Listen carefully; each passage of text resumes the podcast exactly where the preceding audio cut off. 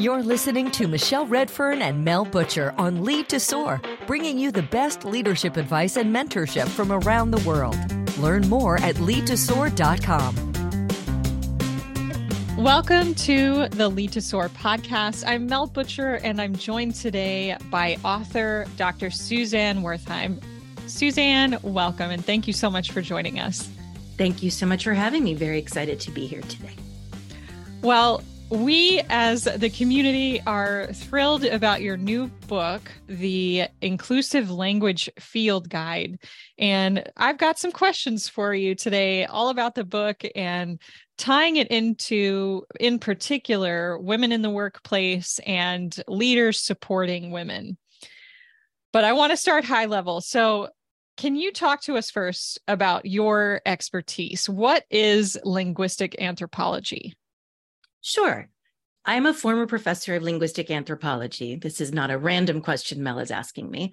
So I used to teach at various American universities, and then I left to apply the science of linguistic anthropology to bias in the workplace. So, a lot of people haven't heard of my field. We've done a very bad job of PR.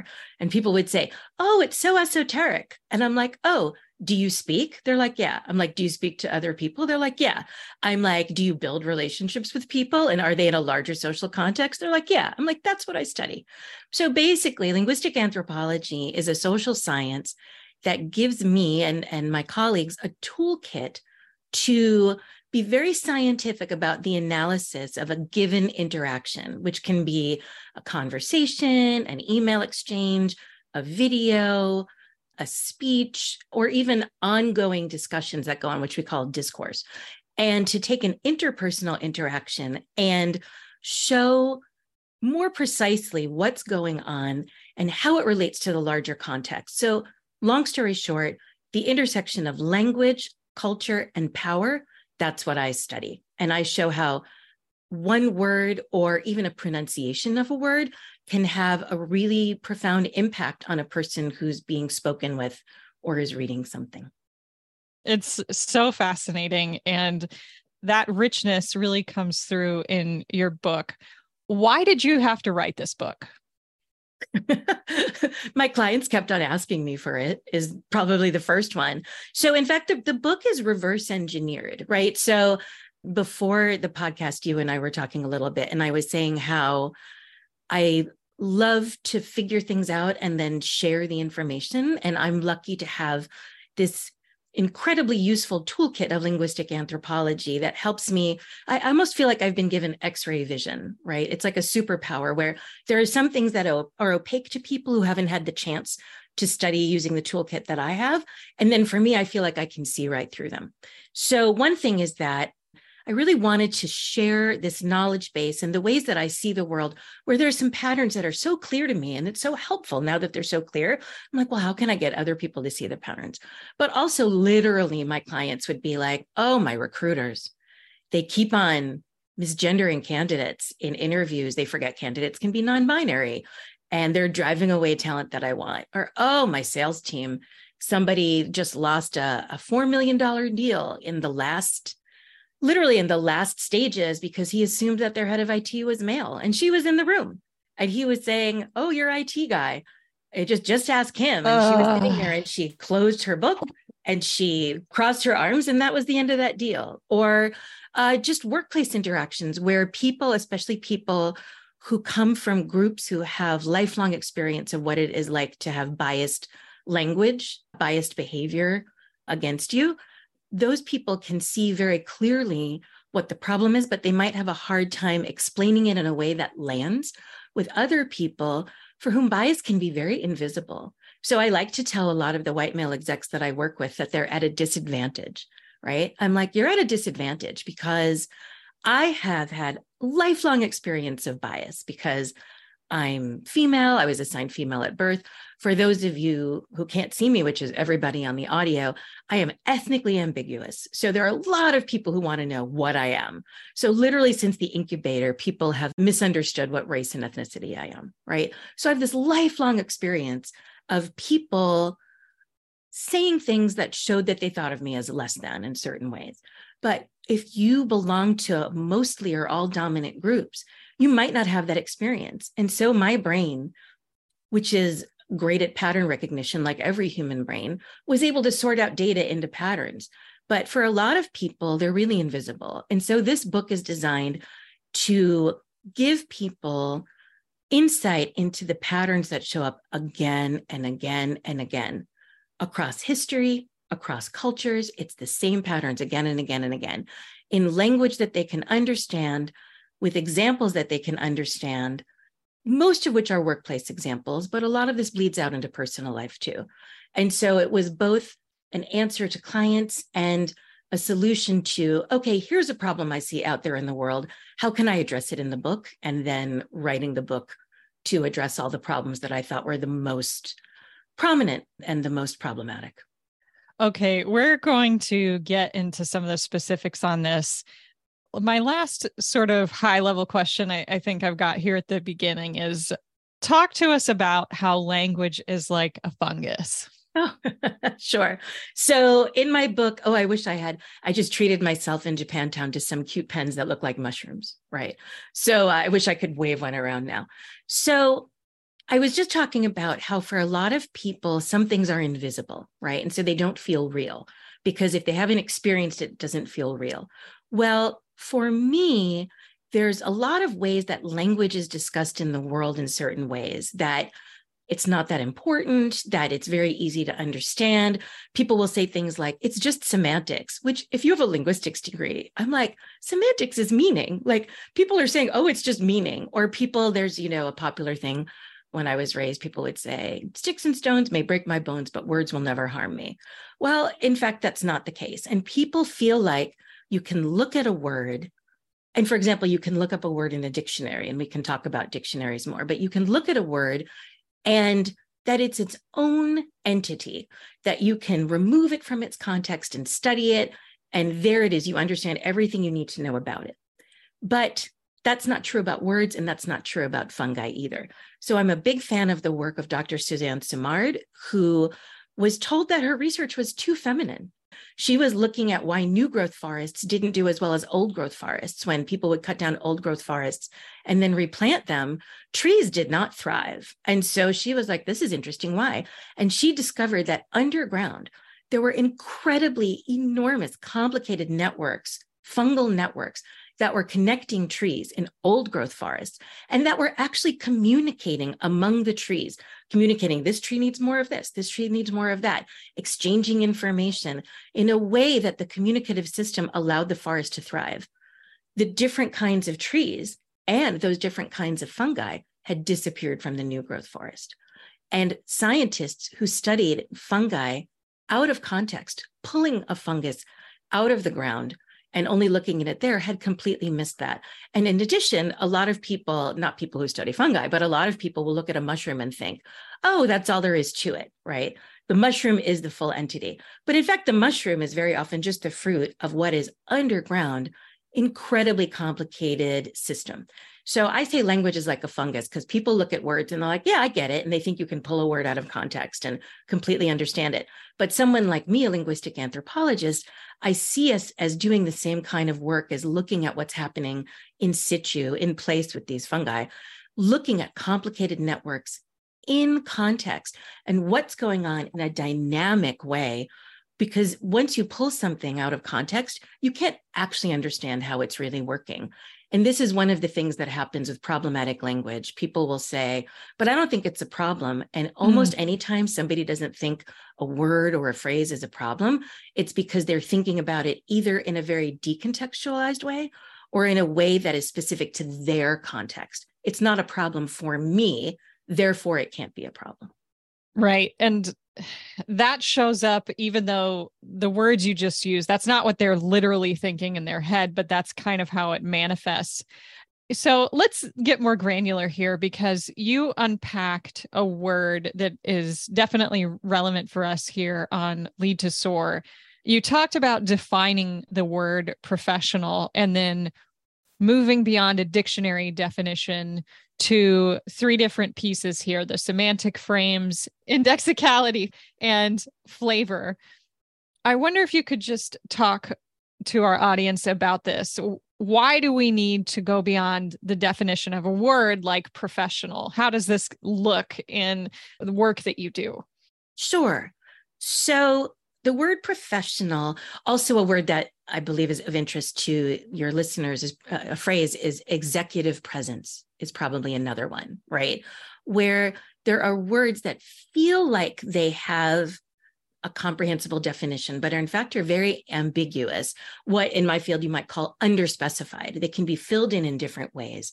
And so the problem with professional is that people will use it. Let, let me pause and say, there's a, a phrase that I really like that I can't figure out who said it first. I can't attribute it to somebody.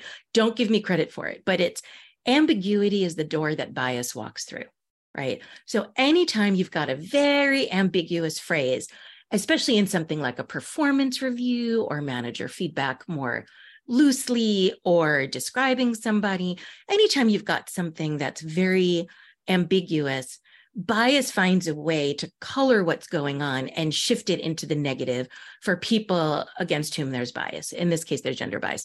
So in the book, I've got an example. All my book examples are real and I just have changed names.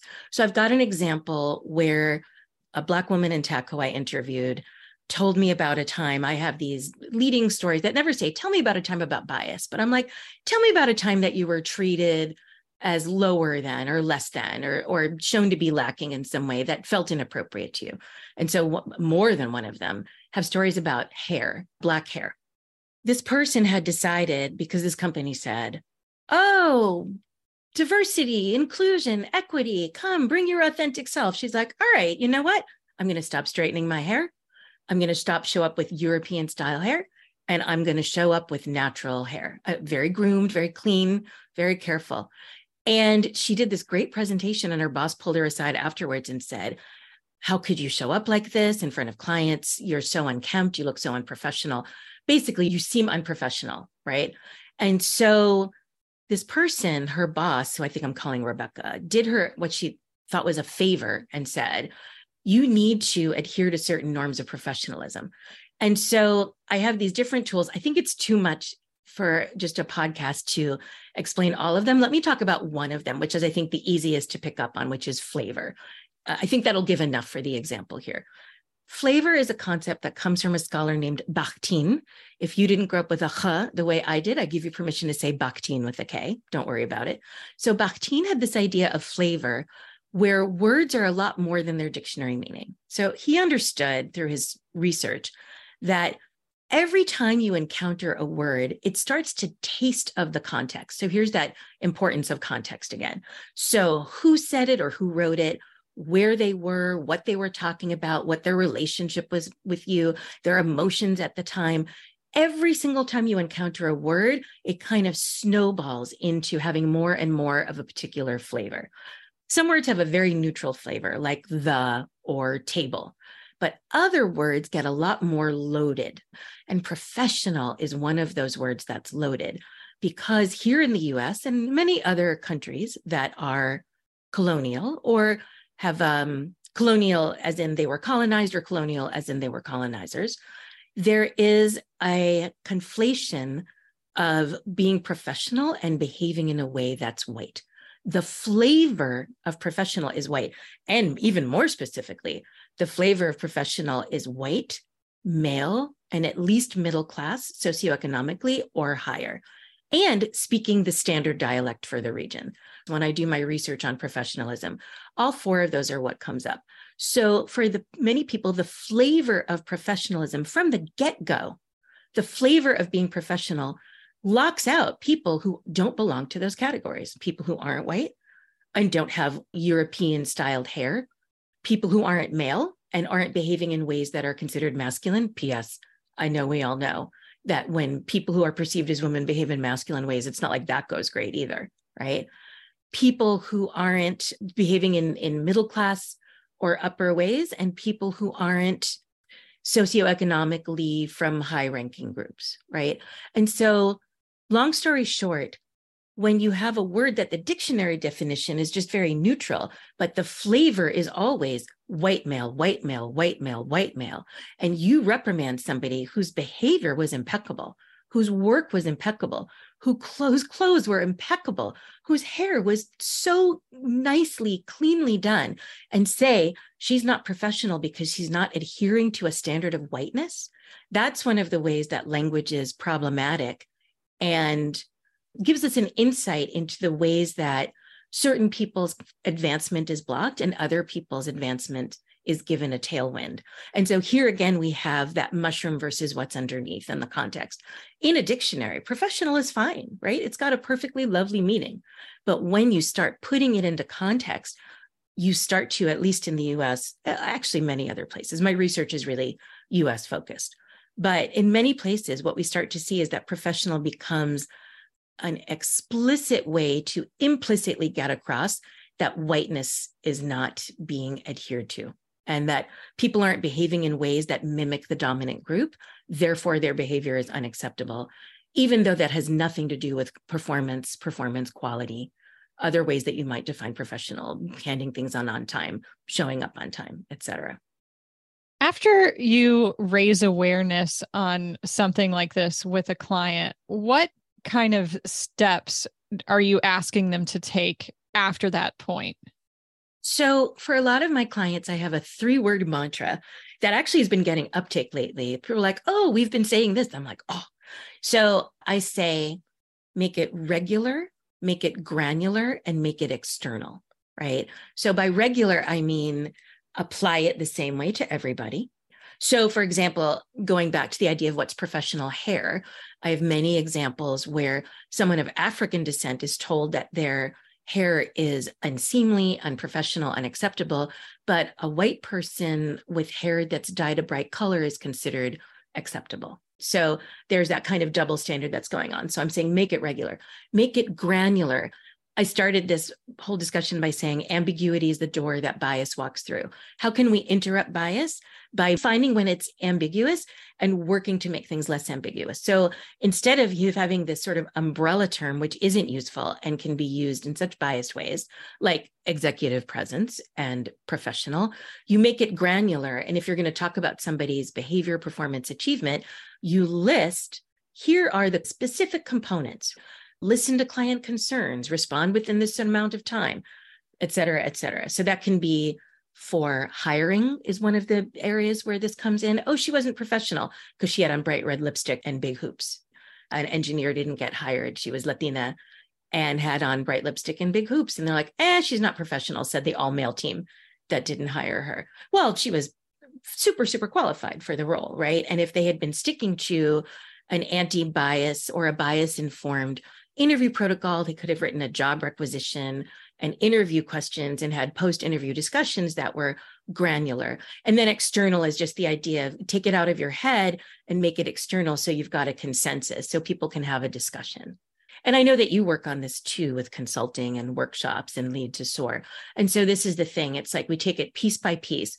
Where is a place that a problematic idea that comes out in this problematic word professional where are the places that it's having the most problematic effect? Uh, so I'd say work allocations, hiring, promotions, performance reviews, succession planning. Those are the biggest places that non inclusive language or ambiguous language can sneak in and cause problems. There are good studies that show that when you interrupt bias with specific things and you make things external, granular, and regular, that people will make good decisions, that the bias starts to fall out really pretty quickly. I want to ask you to unpack this idea of language ideology. Language ideology, I hinted at it when I mentioned professionalism and I said standard dialect. So, language ideology is a nice, fancy term from linguistic anthropology and related fields. It's the ways that we think about and value and talk about languages and language varieties, which are often dialects, but they might not be dialects. A language variety might also be a mixture of two languages. So here in the US, a very common one is called Spanglish, where people will talk in both English and Spanish at the same time. And in many countries where people are bilingual, this happens a lot. So, with language ideologies, when it comes to inclusive language, one of the things that's most important to me is what language varieties are seen as high value and what language varieties are seen as low value. So back when I was in grad school, people would run these tests. Now in tech, they run A B tests all the time. They would run A B tests on language ideologies, and they would take bilingual speakers and have them read the same passage in one language and in another language. And then they would ask questions as if they were different people, because people would think they were different people. And so it's the same exact person. And you would say, is this person intelligent and rank them on the scale? Is this person nice? Rank them on a scale. Would you trust them to be your doctor? Would you want them to be your neighbor? And what would happen again and again is the language ideologies would come through. So the dominant language would be seen as scientific, technical, intelligent, valuable. And then the language that was not dominant, so a minority group language that was not as high valued, would be seen as less intelligent, but friendlier so more like homey, someone you might trust, but not someone you would trust to do like a scientific experiment. So there are ways that we can get at language ideologies and they show up in the workplace. So speaking of gatekeeping, what happens very often is that there are ideologies of what an intelligent person sounds like. And we go right back to a male person speaking the dominant variety. And the dominant variety is associated with socioeconomics and, and capital cities. So here's my linguistics professor moment. So it's not random what dialect of the language or languages you speak became the dominant language, this the language standard. It's based on the capital city, like it's Parisian French. It's high class London English, right? I should have done more research on Australian dialects. It's not random, it's the people with power and money, and the way that they spoke became considered the standard. So the problem is that these ways that we think about and value or devalue language come right into the workplace, and people who speak with an accent are considered hard to understand. People who look foreign are considered hard to understand. There's this great study from a while ago now, I'm going to say maybe 15 years, maybe more, where they had somebody read a lecture and they showed two different pictures to students a white woman and an East Asian woman. And students literally had a harder time understanding the lecture when they were looking at a photo of an East Asian woman and reported that she was hard to understand when it was an absolutely standard dialect and literally exactly the same thing. So, anytime we're going to make a value judgment about somebody, their intelligence, their professionalism, their competence, their capacity, and we're basing it on do they speak a low prestige dialect? Do they speak with what we would call a foreign accent? Do they sometimes have words from another language that comes in? All of these ways are honestly biased and they are should be distinct from how we evaluate somebody's competence and performance, again, it really gets mushed together. I want to add a little story to that. So, we just recently had our Lead to Soar Summit here in the US, and we had a speaker on the panel. And if I remember her story correctly, she is a woman of color, and her family immigrated to the United States and she doesn't look like a standard white person, obviously. And she talked about how she goes out of her way to speak English loudly because she has that understanding from years of bias that oftentimes the assumption will be that either she can't speak English or she can't speak it without an accent. And she also recalled how the sort of conditioning that she had growing up was that because her parents couldn't speak English or couldn't speak English well, they must not be smart. That sort of conditioning is not an accident. Uh, two stories on that. One is that I had an ag tech client that was opening a technologically advanced agricultural thing in an area that was filled with many Spanish speaking immigrants. And I said, Hey, one of my very best students at UCLA, her parents were migrant workers. At the time that she was my student, they were out in the field and she was brilliant. I thought she was dressing nerdily retros and then when i found out i'm like oh i think that's literally she just doesn't have the money to buy clothes that fit i thought she was just doing like oh nerdy i don't care and then i'm like oh maybe but and i was like if my brilliant student did she come from nowhere or what are her parents in the field like is anyone treating those people going up and down california picking crops seasonally is anyone treating them as if they're intelligent? I'm going to say probably not. I was like, so please don't go into these places making assumptions about people because they only speak Spanish and you don't, or because they come from a very indigenous area. So they speak Spanish and look indigenous. That's no reflection on their competency. The other thing I'm going to say, and this is a US specific story, and I'd be curious, maybe afterwards, Australian people can tell me if they have parallel stories for Australian First Nations and, and Indigenous people multiple Black people that I've spoken to here in the US have a command of standard English, right? Speak in a way that when you don't see them, you might interpret them as being white. And so they've had phone screeners and they have a name that's ambiguous. Let's say Jane Jackson. I'm switching the name of the person who most recently told me the story. And then they show up for an interview, and the person comes out with the clipboard and says, Jane Jackson. And she says, That's me. And the person has been expecting a white woman and has said this person more than once, this person I'm calling Jane Jackson, more than once, had said to her, Are you sure?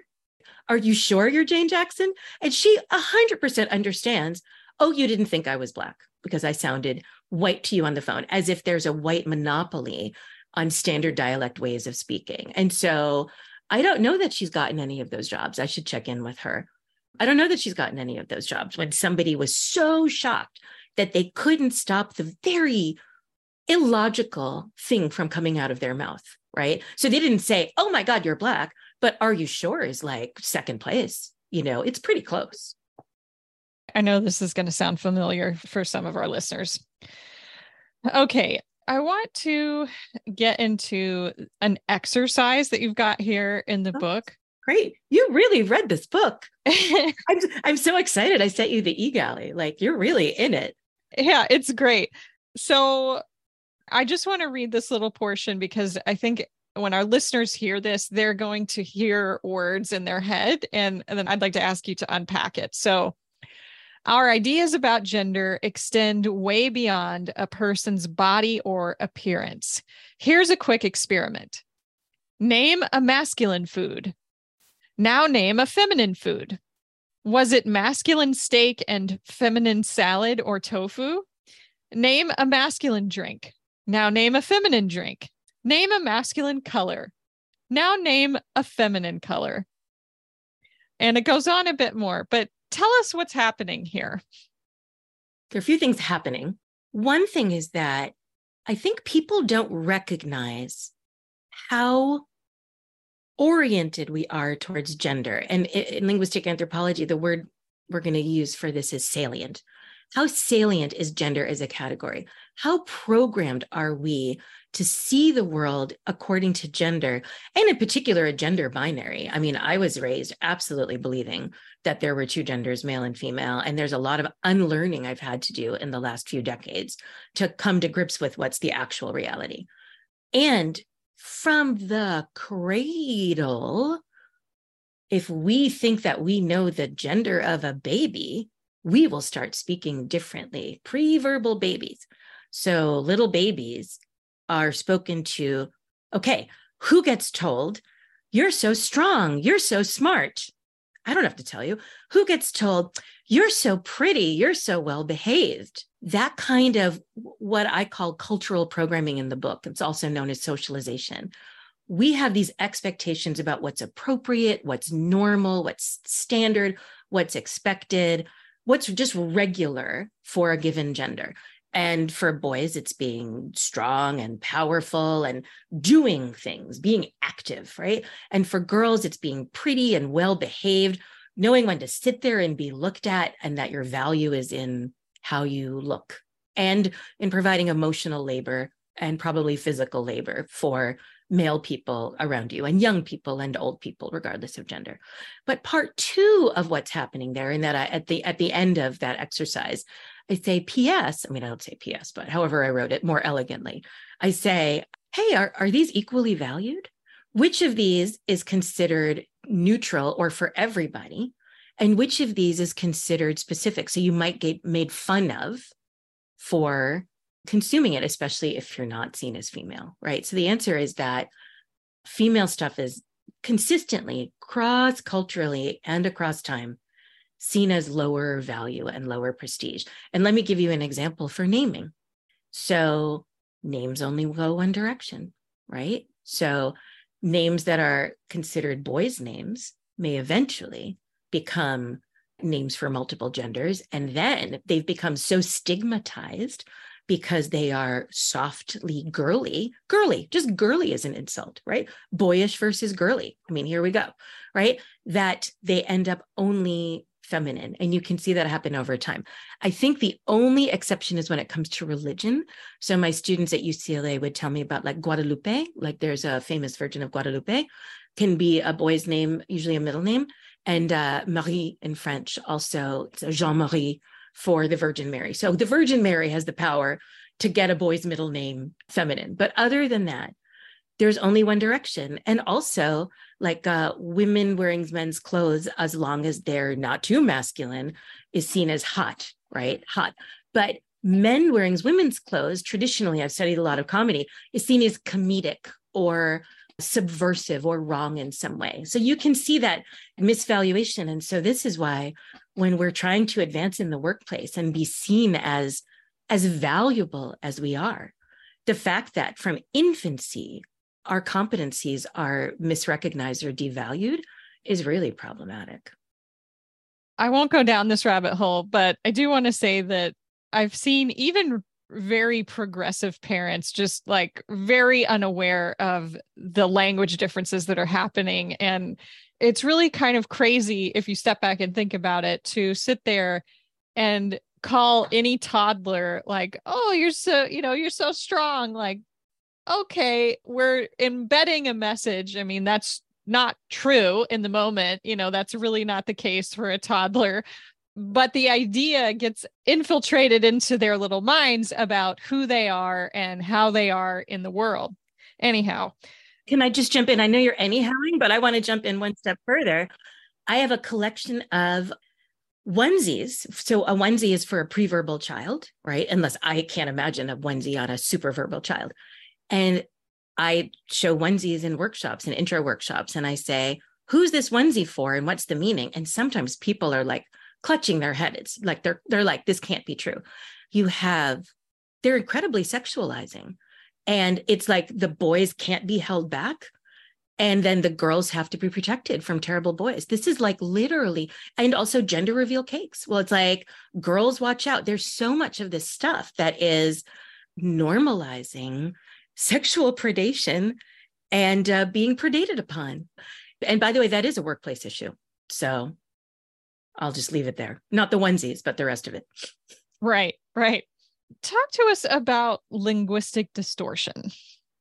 So, linguistic distortions are at the heart of what I do. So, I, I talk about linguistic distortions in my chapter called Reflect Reality. So, that's my first. I have six principles of inclusive language that I go through in the book. So, my approach to inclusive language isn't here's an identity, here's what you should or shouldn't say to people who are members of that group. I don't go through the list. Instead, I'm coming from a linguistic anthropology perspective and saying, what are universals of human behavior? Where do things go awry in interactions? What how do they go wrong? And I have six principles. I'm like, if you follow these principles with your language, you're doing great and then please don't do the reverse of them. So, my first one, reflect reality, is a big one. And I talk about a few linguistic distortions in there. Language is our interface to the world, especially for deaf children who are denied language for much of their lives until some of them for a very long time if they're given cochlear implants that don't really work or if they're told to lip read instead of they end up with all kinds of cognitive deficits and have problems in school because language is such an important way to interact with the world. It's the way that we organize the world around us. It's the way that we sort the world into categories, and it's the way that we assign value to categories and to things within the categories. So here's the category of gender, right? So male, masculine, and then value, female, feminine, and value or lack of value.